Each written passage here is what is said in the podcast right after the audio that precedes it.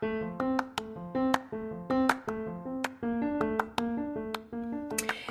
everybody, and welcome to season two of the All About Everest podcast. And I'm your host, Pauline Reynolds Nuttall. On this podcast, you can get anything and everything about Mount Everest, including interviews, book recommendations, tips, updates, and a whole lot more. So, welcome to the spring 2023 Everest climbing season. And here we go. Hey, everybody, and welcome to today's podcast episode. It is an interview with Skip Horner. You may not be familiar with Skip because he's not in the limelight. He hasn't written books, he hasn't interviewed with tons of media outlets, and he hasn't done any documentaries. However, he has his achievements as a mountaineer. And his greatest achievement was that in 1992, when he finished Mount Everest, he became the first mountain guide to guide clients to all of the seven summits. Skip is local, he lives right down the road. And it was fun to interview someone that comes from my area. There's one other mountaineer in Montana that I would love to interview. So, Conrad, if you hear this, hit me up. Skip is a delightful person and he's been guiding. This is his 50th year guiding. That is a really long time.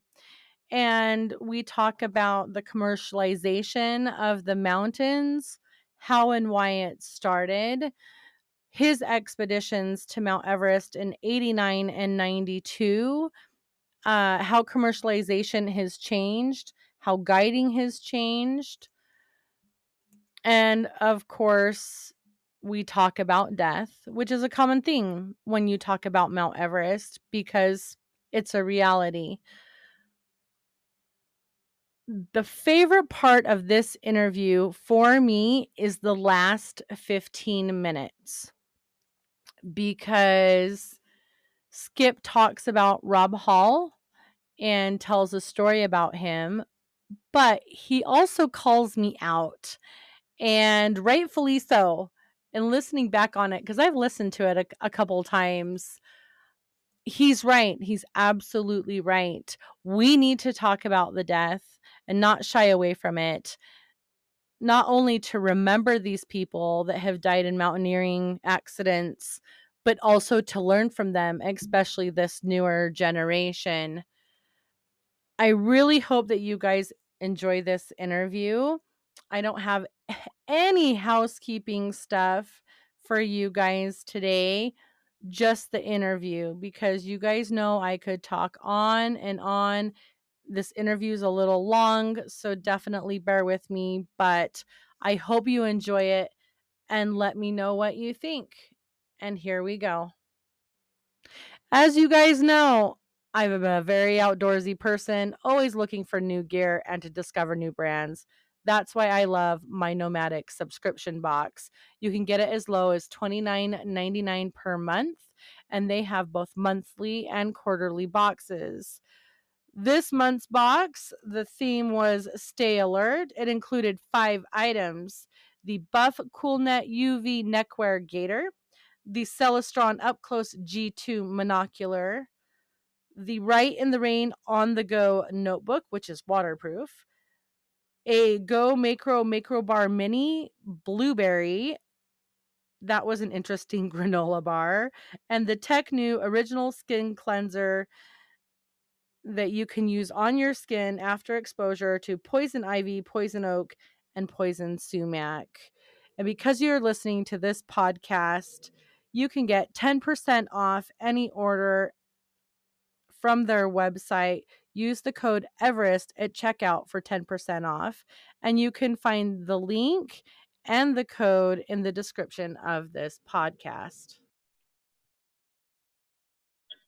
Hi, everybody. And I wanted to welcome Skip Horner to the All About Everest podcast. Thank you so much for joining us, Skip.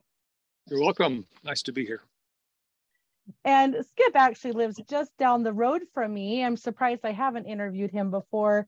And he's kind of the old school uh, mountaineering. He was climbing in the late 80s, early 90s, before all of these young folks that we've been uh, seeing lately. So, Skip, tell me what got you into mountaineering? Oh, well, it was in my soul. Um, I don't know where it came from, but as soon as I graduated from college, I moved directly to Colorado, um, mostly just to ski. I wanted to be a ski bum. But while I was there, I became enamored with the mountains and uh, I stayed in Colorado for a number of years and began climbing the following year. Um, along the same time, I got a job uh, rowing rafting trips in the Grand Canyon, and I did that for several summers. And through that job, I met some people who ran uh, trekking and climbing trips, mostly in the Himalayas, but all over the world, uh, mountain travel. And they hired me to work in Nepal and South America and some other places. And uh, I just began climbing every chance I got. I'd be river running for a few months and then I'd run off into the mountains somewhere and climb. And uh, because I was guiding in the Grand Canyon and I was ski guiding in Colorado, uh, the mountain guiding, the climbing guiding just became a natural progression for me to follow. Um, so around the late 70s is when I actually began guiding mountains in a big way. Uh, so that by the time um, Everest became accessible to more than just big international expeditions, one per season, um, we began thinking about taking clients up there. Uh, of course, typical mountain guide, we don't have a lot of money, so we'd have a hard time funding our own expedition. So it made sense to come up with um, uh, appropriate climbers uh, who had the money and had the skills to to come with us to go up the mountain. So that's um, our trip in 1989 um, could possibly be the first actual commercial expedition to the mountain. We were on the on the Tibetan side. Uh, a friend of mine named Mike organized trip. Uh, Todd came along as an observer. Um, Todd, of course, owns uh, started and owns at Alpine Ascents International. Vern Tejas was the other guy beside myself on the trip, and we had about eight clients uh, who were strong. Um, and this will become an ongoing discussion we'll have today about uh, the clients who go to Everest. But just as an example, back then, uh, Dolly Lefever was a client on the trip. She was already a successful mountain guide in her own right, went on to become the first American woman uh, to climb the seven summits. She climbed Everest a few years later. Two or, or three other members of that trip ultimately went on to climb to the top of Everest. We didn't make it to the top that time. Uh, two teams made it to the high camp at 8,000 meters, but we both got blown off the ridge. It was late. It was middle of October by that, that time, and it was too late. Uh, but it was a strong team, and um, we were all proud of our achievement uh, because it was uh, such a unusual effort to have guides and clients on the same trip working together. Another interesting if... aspect. Let me, oh, let me go, go ahead. Uh, another really interesting aspect of that, which is a one-time thing, which we thought might be the next big thing, turned out to be not. We use liquid oxygen instead of gaseous oxygen. We brought liquid oxygen, uh, which was Mike Dunn's brainchild. We brought two big barrels, stainless steel, really insulated barrels of liquid oxygen at minus 300 degrees Fahrenheit.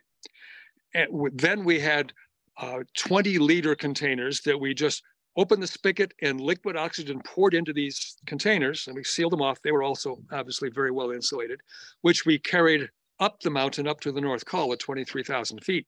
And there we had smaller five liter containers where we poured them into. So when it gets warmer than 300 degrees below zero, oxygen boils off and becomes a gas. And we had a system worked out that would transport that boiled off oxygen into a regulator that fed us oxygen just like regular oxygen. Um, it was very expensive, of course, but we figured over time the cost would come down because of the improved technology and the, and the more demand for it. Uh, as it turned out, it wasn't all that practical. We did use it one time. One of our members uh, became um, was stuck in a tent with the stove going and became uh, and carbon monoxide was getting him. So he was at 23,000 feet on the North Col. So he pulled him out of the tent, slapped the, the mask on him, and sent him down.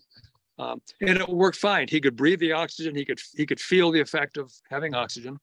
Uh, it was well regulated, but we never really got to use it after that. And the idea never caught on, which was kind of a shame because we thought it was such a, a brilliant uh, concept. And maybe it will in the future again, but um, never did happen again. So that trip in 89, it was on the Tibetan side. And I don't think I've heard that the commercialization kind of started to fund your own expeditions, that it was kind of an ends to a mean. Um, was it that way also for your expedition in 92? Well, in 92, Todd had gotten Alpine Ascents uh, up and running. It was a pretty strong company even then. Uh, they, he had made one attempt on Everest uh, the year before, and I think Pete Athens summited that time. Um, but our trip in 92, May of 92, was a very strong team. It was Todd and Pete and Vern and me, four guides. We had um, 11 clients, 12 high altitude Sherpas. Um, and the clients, again, were all legitimate clients. They had climbing resumes, they had been in the mountains before, they'd been at altitude. Um, each of the four of us guides knew each, each of the clients had been with us on some climb before, so we could vouch for their suitability uh, to be on Everest, which I don't believe is happening um, all the time these days. But back then, we were pretty careful about who we were taking because it was still a very new thing, and Everest was still had the the mystique of of prior years, where holy cow, to climb Everest was was the the most notable achievement you could ever have in your life and which I think has been watered down quite a bit these days. But back then, it was still an awesome undertaking. Uh, very unsure whether we would get to the top, whether we would even even survive. Where now, from a distance, um, I haven't been back in quite a while, but it seems like people go there with the expectation that they will climb to the top and that they will survive, and then they'll come back home and go about their business. Um, back then we had the feeling like like oh my god what are we in for here are we sure we're ready for this this was uh, um, a really big undertaking and we took it very seriously. Not to say that it isn't taken seriously these days i'm sure it is because it's still a dangerous place to be. But back in those days i think there was more awe and perhaps more respect for the mountain than i'm seeing these days. I can I can agree with that. And back then too it was a matter of you still needed to climb up there on your own power but now it seems like if you have the money and the funds someone can literally drag you to the top. You're not carrying any of your gear. All you have uh, your whole job is just to walk and it, walk and breathe. Yeah walk and breathe. pretty breathe. much. Right. Walk and we, breathe. 90, you. Know, in, in 89, we did have regular bottled oxygen. We had the French tanks that were state of the art back then, uh, which we used um, at least once to a comical extent, which I'll tell you if we have time. Um, but in 92, we, we began using one liter a minute uh, to sleep on at the South Col, and then we climbed at two liters a minute. Um, from the col back to the col and then on down from there. Um, breathing oxygen on Everest certainly isn't the same as going up without oxygen, but I think most people understand that uh, for safety reasons, uh, it's, be it's best for most people to breathe oxygen. Now, from what I understand, you can buy oxygen and start breathing it from camp two at whatever 21,000 feet and have only a bottle of, of, oxygen on your back all the way up and all the way down again. Um, so yes, you're climbing the mountain, but no, what you're really doing is bring the mountain down to your size rather than climbing up to the to the actual top of the mountain in its own in its own right.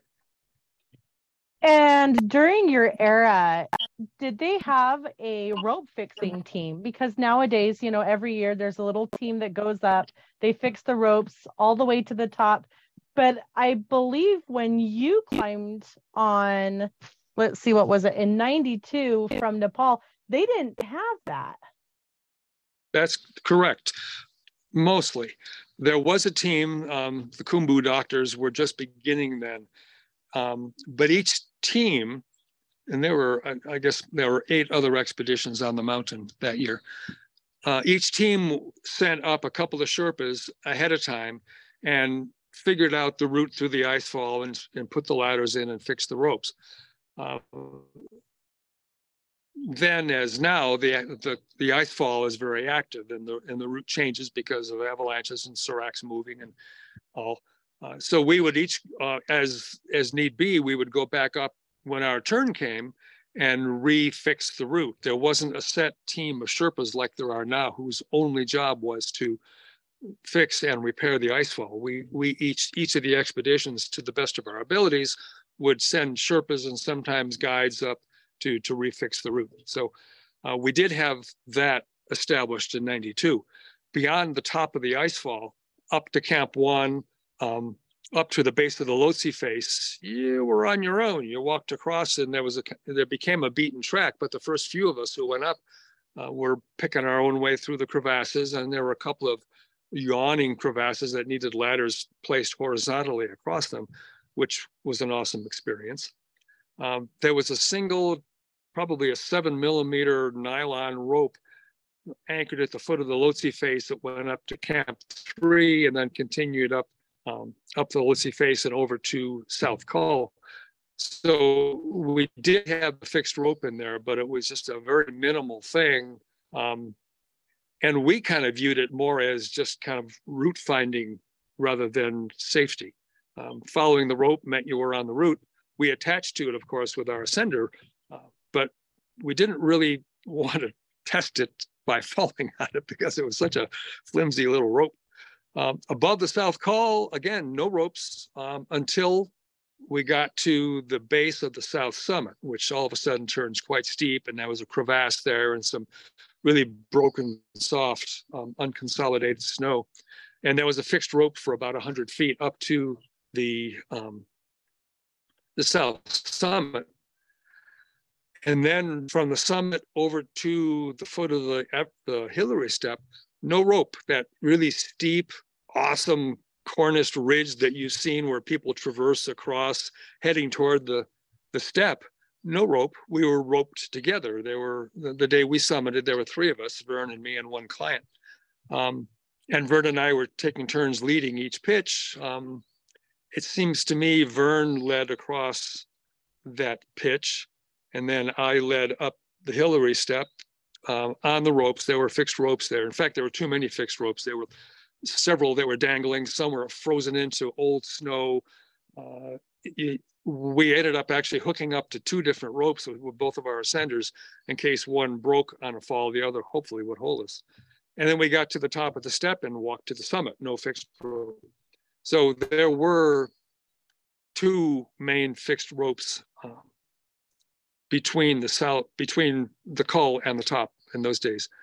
I understand now that the entire route is fixed. Um, and I would say probably as it should be these days because there are so many people, you'd have people wandering all around up there um, without knowing exactly where the route is. So that's probably a good thing now considering all the climbers one really scary thing that happened while we were going up, it was up above the balcony, heading, up toward the south summit. Somebody up above, Rob Hall's team was up above us. They were the ones who got out first that morning, and they were, you know, 100 or 200 feet above us the whole way. One of their team dropped his oxygen bottle.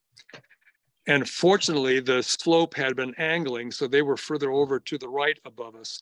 And that bottle came rocketing down like a torpedo. And it was maybe 50 feet away from us as it went down at terminal velocity. And that would have gone right through somebody if it, you'd been in the way. That was such a such a funny thing to see at first. And then we we're going, holy shit. that could have been bad. So hopefully nobody drops an oxygen bottle with 200 people below them these days. There, I there have been a couple of missteps that I've heard from. Usually, it's rocks. Um, someone had mentioned to me that they almost got kicked in the face with crampons because they were so. I think yeah, it was so on the Hillary step. Sure, I can believe um, that. That's always scary to be climbing beneath somebody with crampons because you're looking right up at them, and one little slip and it's right in your face but other than that i think you've just got the you know the regular risks that are up there the um the avalanches the slip and fall the crevasse all of those things. Just your and of course you know the altitude sickness which is always a risk. Um and the weather and the weather. And the weather. And the weather's a big thing.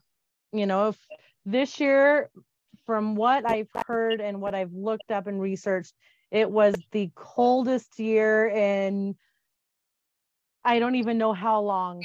Um, I've heard it was the coldest ever, but there's really nothing really? this year. That yeah, uh, negative 45, 43, Ooh. depending Ooh. on who you Ooh. talk to. Was that the, the wind chill? That's counting wind chill. It must be. Yes. And so there was a lot of frostbite more than normal, about double what it normally is. And um, also, well, there was a lot of altitude related stuff, which could be inexperienced climbers and people who aren't acclimatized, but the cold. The cold was a huge thing, and people got stuck at oh. Camp Four way too long. Oh, and then gets getting stuck up on the mountain behind in a line of rope, but that that sounds so bad. Yeah. I heard it was very miserable and very hard. And out of the four people that I've talked to that went up this year, two of them had pretty severe uh, frostbite. Sure. And they and they lost digits. Um, it was undetermined as of yet. Um, one of them her name is Gabby. She is a physician out in Australia. Um, she said that she felt they felt that uh, she probably won't lose anything, but it's a really long recovery. They're still working on it, so they don't know yet. Painful too. It's painful. I've had frostbite. It it hurts when it's recovering. Well, Montana got almost that cold in this last winter. yeah, I know. We live with that, but we can go indoors here. I just put another log in the fire and, and sit close. yeah. Um, but the other guy may, and he is a uh, piano player. Um, and so he may be losing one or two appendages. He doesn't know yet. And he's from Israel. And so they don't have the experience with frostbite that maybe some like a hospital in Colorado might have because Israel's in the desert. Right. So it's still to be determined. Well, YouTube has some great videos on treating frostbite. I'm sure the doctors know that. oh, uh, yeah, absolutely um, it's just different, you know, because it's not something that Israeli doctors deal with. I mean, there's one small mountain in Israel, I think it's 2,500 meters, maybe, or is that feet? I mean, it's lower than what we have. So it's pretty low. Um, what do you think the main differences are between guiding then and guiding now? first thing that comes to mind is they're probably making a lot more money than I made, um, as they should. It's a dangerous thing to do, and um, huge amount of responsibility, uh, enormous amount of skill required and experience required to to do that effectively. So the guys and the and the women who are guiding now, um, I hope. Uh, have done their homework and done their background to, to be there. Um, I do believe, and I'm just speaking in general terms, I'm sure there are people who are guiding there now who should not be guiding. I think it's uh, become such a cottage industry uh, guiding Everest that you can hang out your shingle and say, I'm a mountain guide, I'll take you up Everest. And uh, if you talk a good story and have a good website, people will believe you and um, follow you up, whether you know what you're doing or not. And it does seem like there are some up there who perhaps are fine mountain climbers, but there's a lot more to it than just being a good mountain climber to be a good guide. You've got to be able to not only take care of yourself, but be, and not only take care of your clients, but be able to anticipate the problems that the clients are going to have. And that's a real skill that uh, doesn't come easily or naturally or quickly. It takes, I think, a lot of time in the mountains with clients to be able to see them and to read them, to understand what's going on, to understand the, the conditions that you're in and the condition they're in, to know what they need. Um, so I think some of the trouble that's going on on Everest these days is the fact that the people guiding them shouldn't be guiding them. They, they, they should not be where they're where they are. And that's you might also add to that the, the, quality of the clients themselves, because if they haven't had much experience in high altitude or in the mountains in general, uh, they may be more prone to hire a, a less expensive guide um, who offers a good deal. And there you go. You've got two inexperienced people uh, climbing this big hairy mountain, and um, danger lurks when that goes on. That seems to be the consensus is that it's really coming down to the guides and the experience that they have and um that that seems to be considered the main reason of why there have been so many deaths in the last couple of years excluding natural causes it's because the guides a are not experienced like they should be but also they're not responsible right and they don't I, I get the impression they don't feel the responsibility. They, I get the, the feeling, and again, it's all, I, I haven't been there to know, but I do read whatever I can whenever the Everest season is going on. It, it seems like they feel, the, the, these guides feel that since they're a strong mountain climber, then that's all it takes. And they, and they're not really paying attention to the details that I have just mentioned about uh, reading their clients um, and reading the conditions and reading the weather in relation to their clients, not just in relation to themselves. Often, um, these are Sherpas who are now guiding, these are um, uh, Westerners, um, foreigners who are mountain guides elsewhere or climbers elsewhere. Uh, they know what what they can do with the weather that's happening right now or with the weather that maybe is coming in. They may not be able to know how that weather or these snow conditions will affect the client. And, and I think that's the the essence of guiding is not so much being a strong climber, but being a, guide where you can take care of your client. Your responsibility 100% is to that client. It's not to yourself, only in, only in as much as you got to take care of yourself in order to be able to take care of the client. But that's a given. You, if you can't take care of yourself, you don't belong there.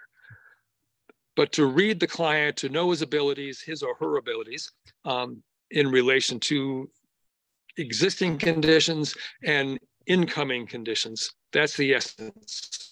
Um, I think often these clients or the guides are so bent on reaching the summit, they take chances they shouldn't take.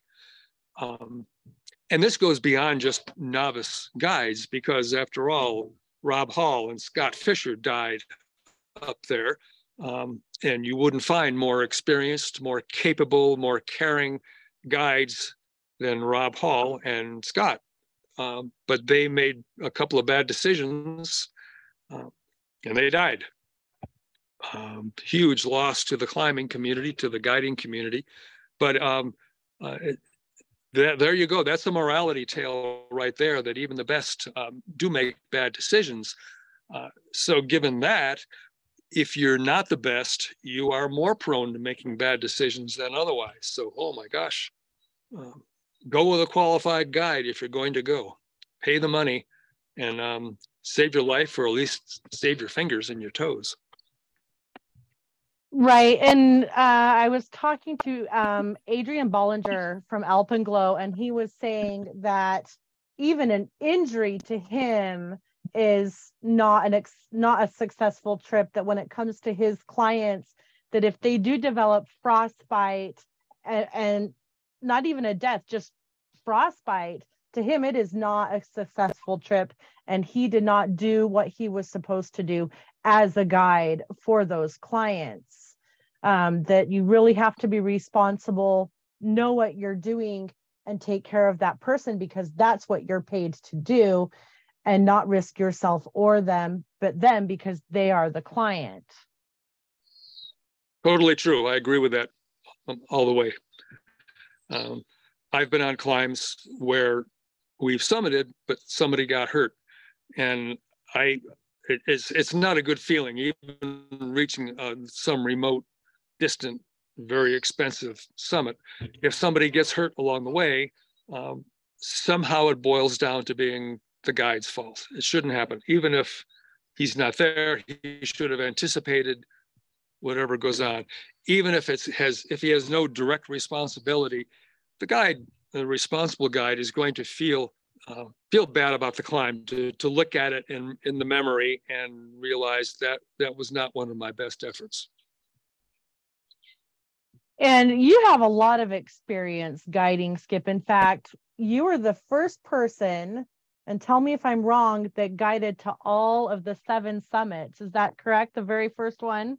Yep, that's correct. I, with with that Everest summit in '92, that was my seventh summit, and um, you know, in in '85 or '86, when Dick Bass's book came out, The Seven Summits, most of us in the climbing community hadn't even thought of the concept yet. It hadn't occurred to us to to be to climb the highest peak on all the seven continents. But it created such a stir in the mountain community that um, we were all talking about it. Wow, what a thing! What a thing! Well, by that time, I had already guided two or three of the of the continental high points. So I, in my own mind, I thought, you know, things are opening up out there in the mountains of the world. Carstensz Pyramid was now being accessible. Everest was becoming more accessible to more people. I'm going to try to be the first to guide the seven summits. That was my goal, uh, and I did it. if you were to climb Mount Everest again, which side would you pick, the north side or the south? Uh, I'd probably choose a helicopter.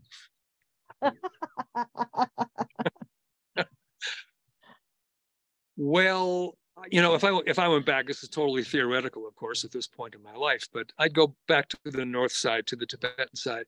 That when I was up there on that north ridge, um, it was so intriguing looking up at the, especially at the second step and then the top, and and that the history of that route from all the early British expeditions. Uh, I think that that's where I would go.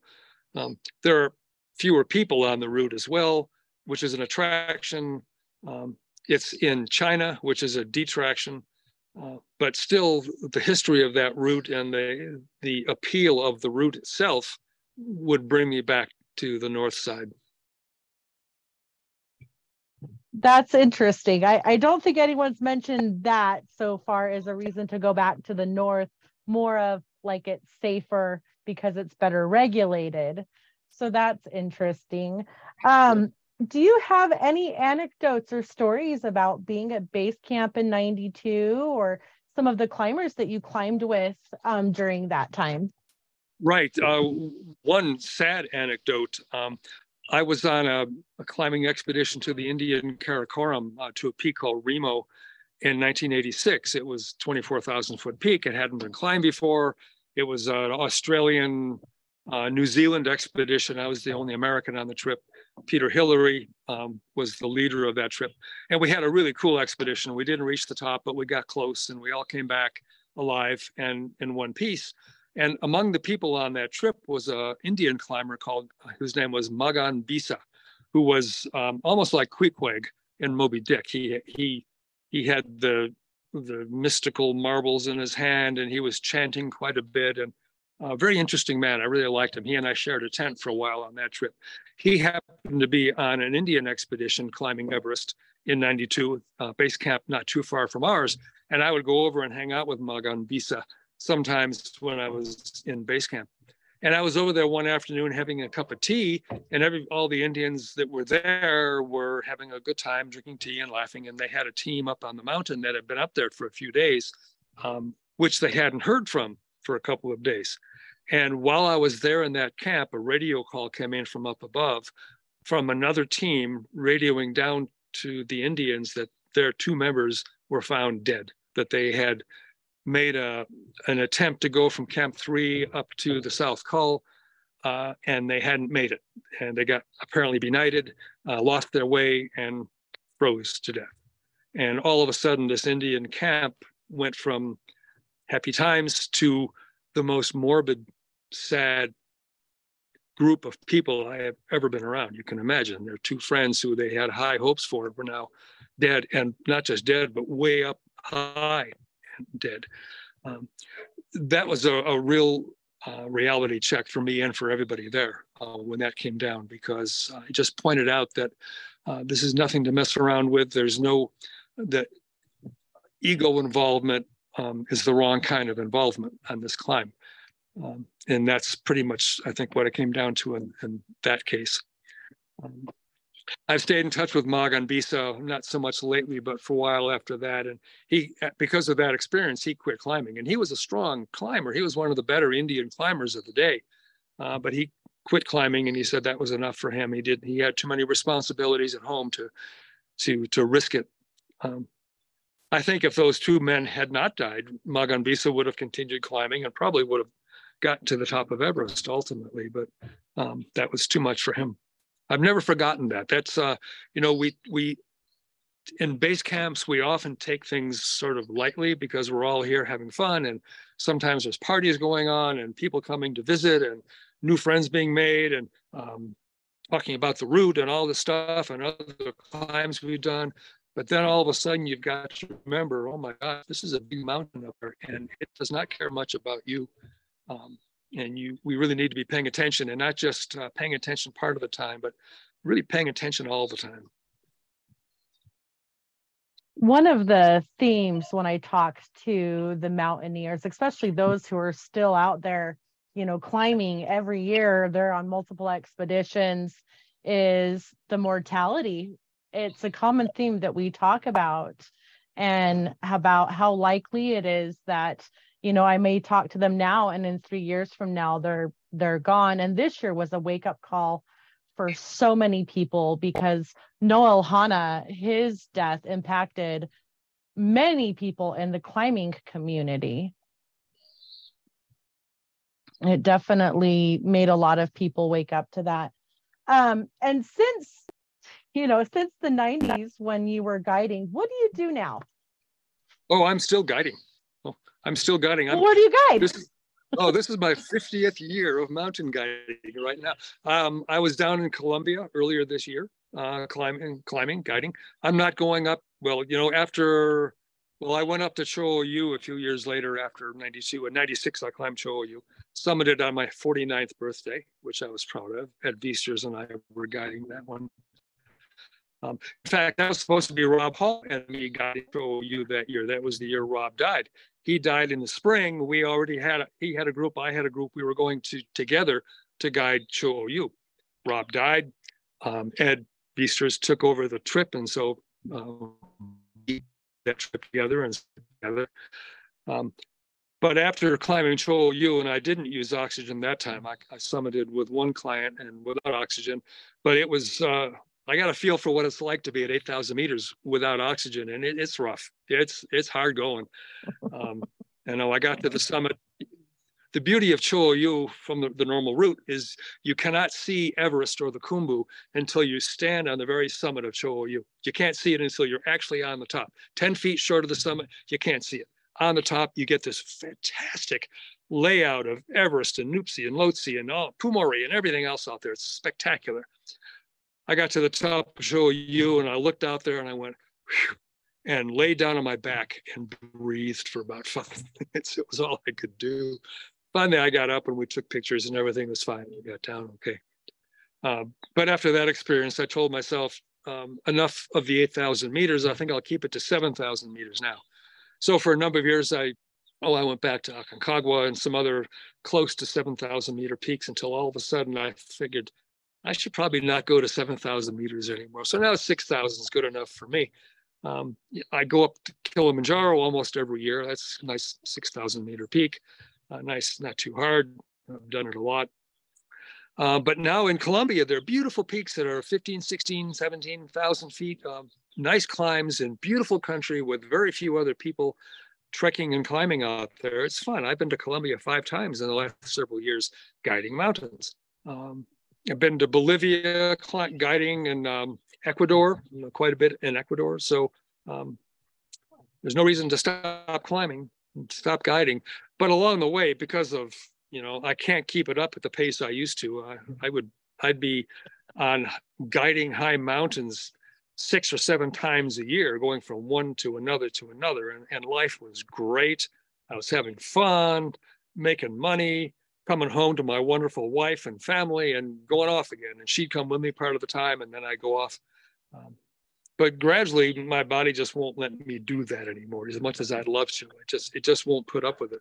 So now I along the way, I've also um, become a pretty good safari guide. I've always been a bird watcher, and now I take people on uh, wildlife safaris, walking safaris in Tanzania, in Kenya, um, in Botswana, um, specializing in birding, but not only, but you know, wildlife safaris.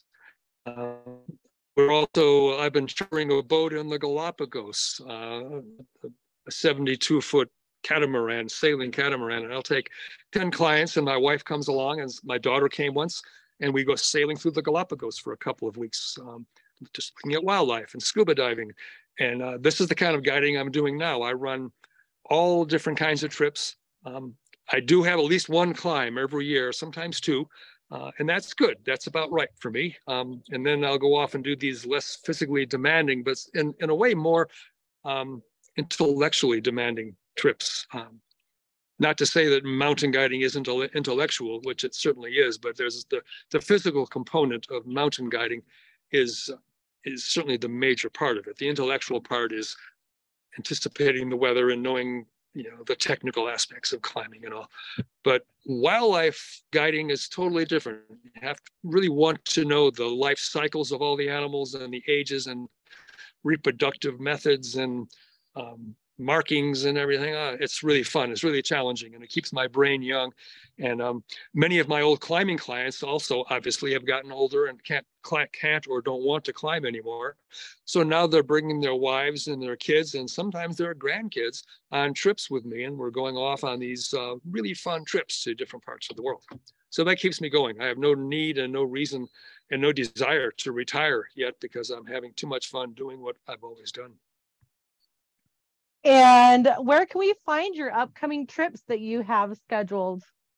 What's well, you can go to uh, skiphorner.com, um, www. dot, or email me skip at skiphorner.com. And um, I'm right here. I'll, um, I'll talk you up. and I guess circling back, because usually I end it with where can we find you? You knew um oh shoot you you knew rob hall and Scott Fischer mm-hmm. and there aren't very many people who, alive now that still know them because again mountaineering there's not a there's not a long life expectancy really um what would you say about them well, I knew Rob pretty well. I only knew Scott in passing. We we met each other here and there. I never worked with with Scott. Um, I just knew him for his humor and his, his skill and his charisma. He was a charismatic guy. Holy cow! Um, everybody loved Scott. Well, almost everybody loved Scott. Uh, but Rob, Rob and I did a um, ran a Carstensz Pyramid trip together, the same way we were about to do uh, Cho Oyu. Uh, I had climbed Carstensz once before. That was how I managed to become the first to guide the seven by this earlier Carstensz trip, which was uh, kind of a severe climb. I had two clients, and we were from base camp to the summit back to base camp was a 24 hour um, ascent, descent uh, through the rain and the fog, and uh, it was a it was a real epic. Um, but we made it. Uh, Rob had gone to Carstensz the following year and couldn't find the route, and because it's not obvious, it, it, really is not an obvious way up.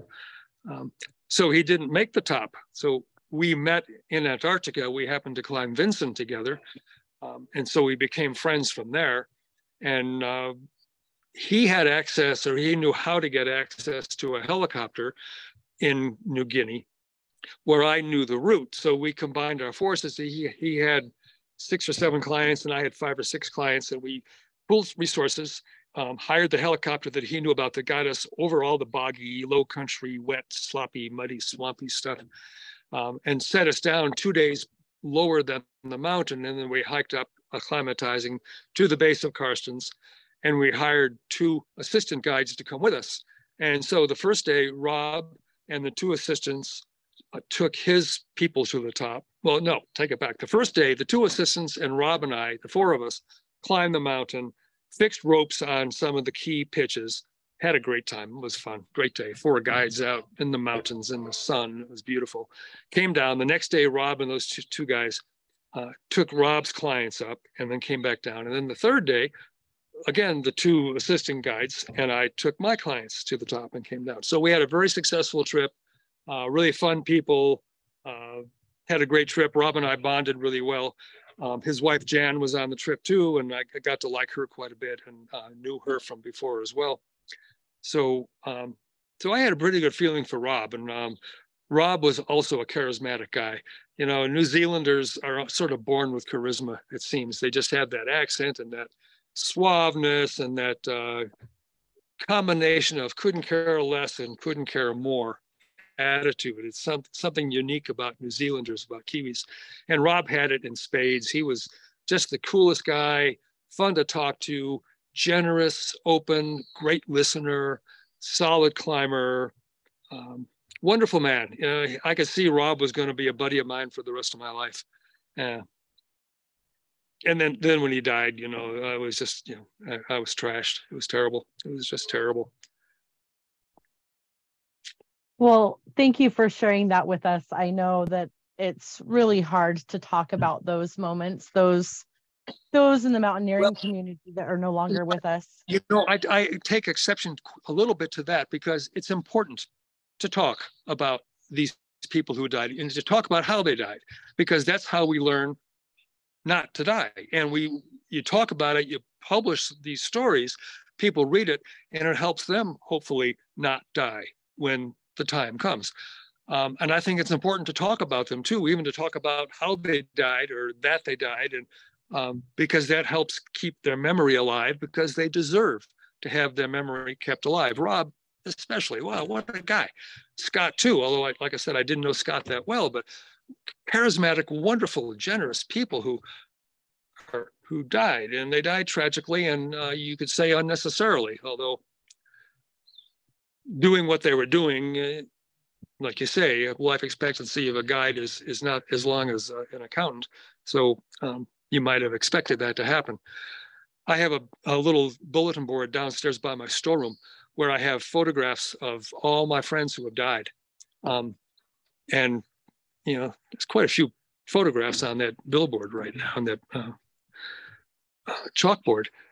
Um, but Rob is right in the middle. Rob, a big picture of Rob and me on Carstensz, and we were big smile on his face, you know. And I, every time I go into my storeroom, I look at that um, that board and think, all right, there's Rob, and there, you know, these other people who I've known in my life too, who um, some who have died naturally and at older ages, and some who have died tragically at young ages. Um, shame to think that, these people were so wonderful, so energetic and bright and and um, charismatic. Had they lived another 20 or 30 years as I have, um, and I've had this great life. I mean, every day, every year of my life has been so cool. And theirs would have been too if they had just made it through that particular day when they died. If they had just gotten down off the mountain that day, they could still be alive now, enjoying all this cool stuff that we still have around us that we can still do. It's important to keep their memories alive and, and to think about them and to um, to actively think about not dying when situations arrive where you might die. Think about staying alive. It's the best thing. I don't think I've thought of it that way before. I mean, I know we we talk about those that have died and um that happens quite frequently on this podcast but I don't think we've ever really talked about, you know, the lessons learned from those tragedies. And so I think I'm going to be more mindful of that moving forward. And thank you so much for sharing that with us, Skip. I I appreciate that. Oh, you're and welcome. Good. You know, it's thank good you to so much. You're welcome. This has been fun. I've enjoyed talking with you. um thank you so much for doing this with me. I I definitely appreciate it, and hopefully we'll hear more from you in the future. All right, you know where I live. And that is it for today's episode. Thank you so much for listening. I hope you enjoyed it as much as I enjoyed interviewing Skip. There's not a lot of mountaineers left from his generation, and his story and the story of those in the mountaineering community that are still alive from that era are very important. Speaking of which, I have another interview scheduled for next week for the podcast. I'm not going to say who it is, but he is from Skip's generation and he has a lot of experience as a guide, as a business owner. I've never interviewed anyone from his country before. And if I say much more than that, you might guess who it is. But I reached out to him a couple days ago and he said, absolutely, let's do the interview. And I really hope that it happens. Fingers crossed. Until next time, climb your own climb.